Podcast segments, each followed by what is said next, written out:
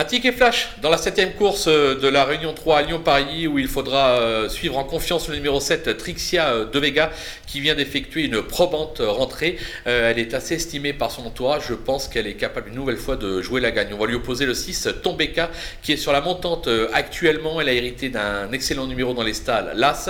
Je pense que ce sont les deux juments de la course. On va tenter en conseil de jeu un petit trio en prenant le 6 et le 7 de base et derrière on va rajouter l'As, le 2, le 3, le 4 et le 5 parce que c'est assez ouvert.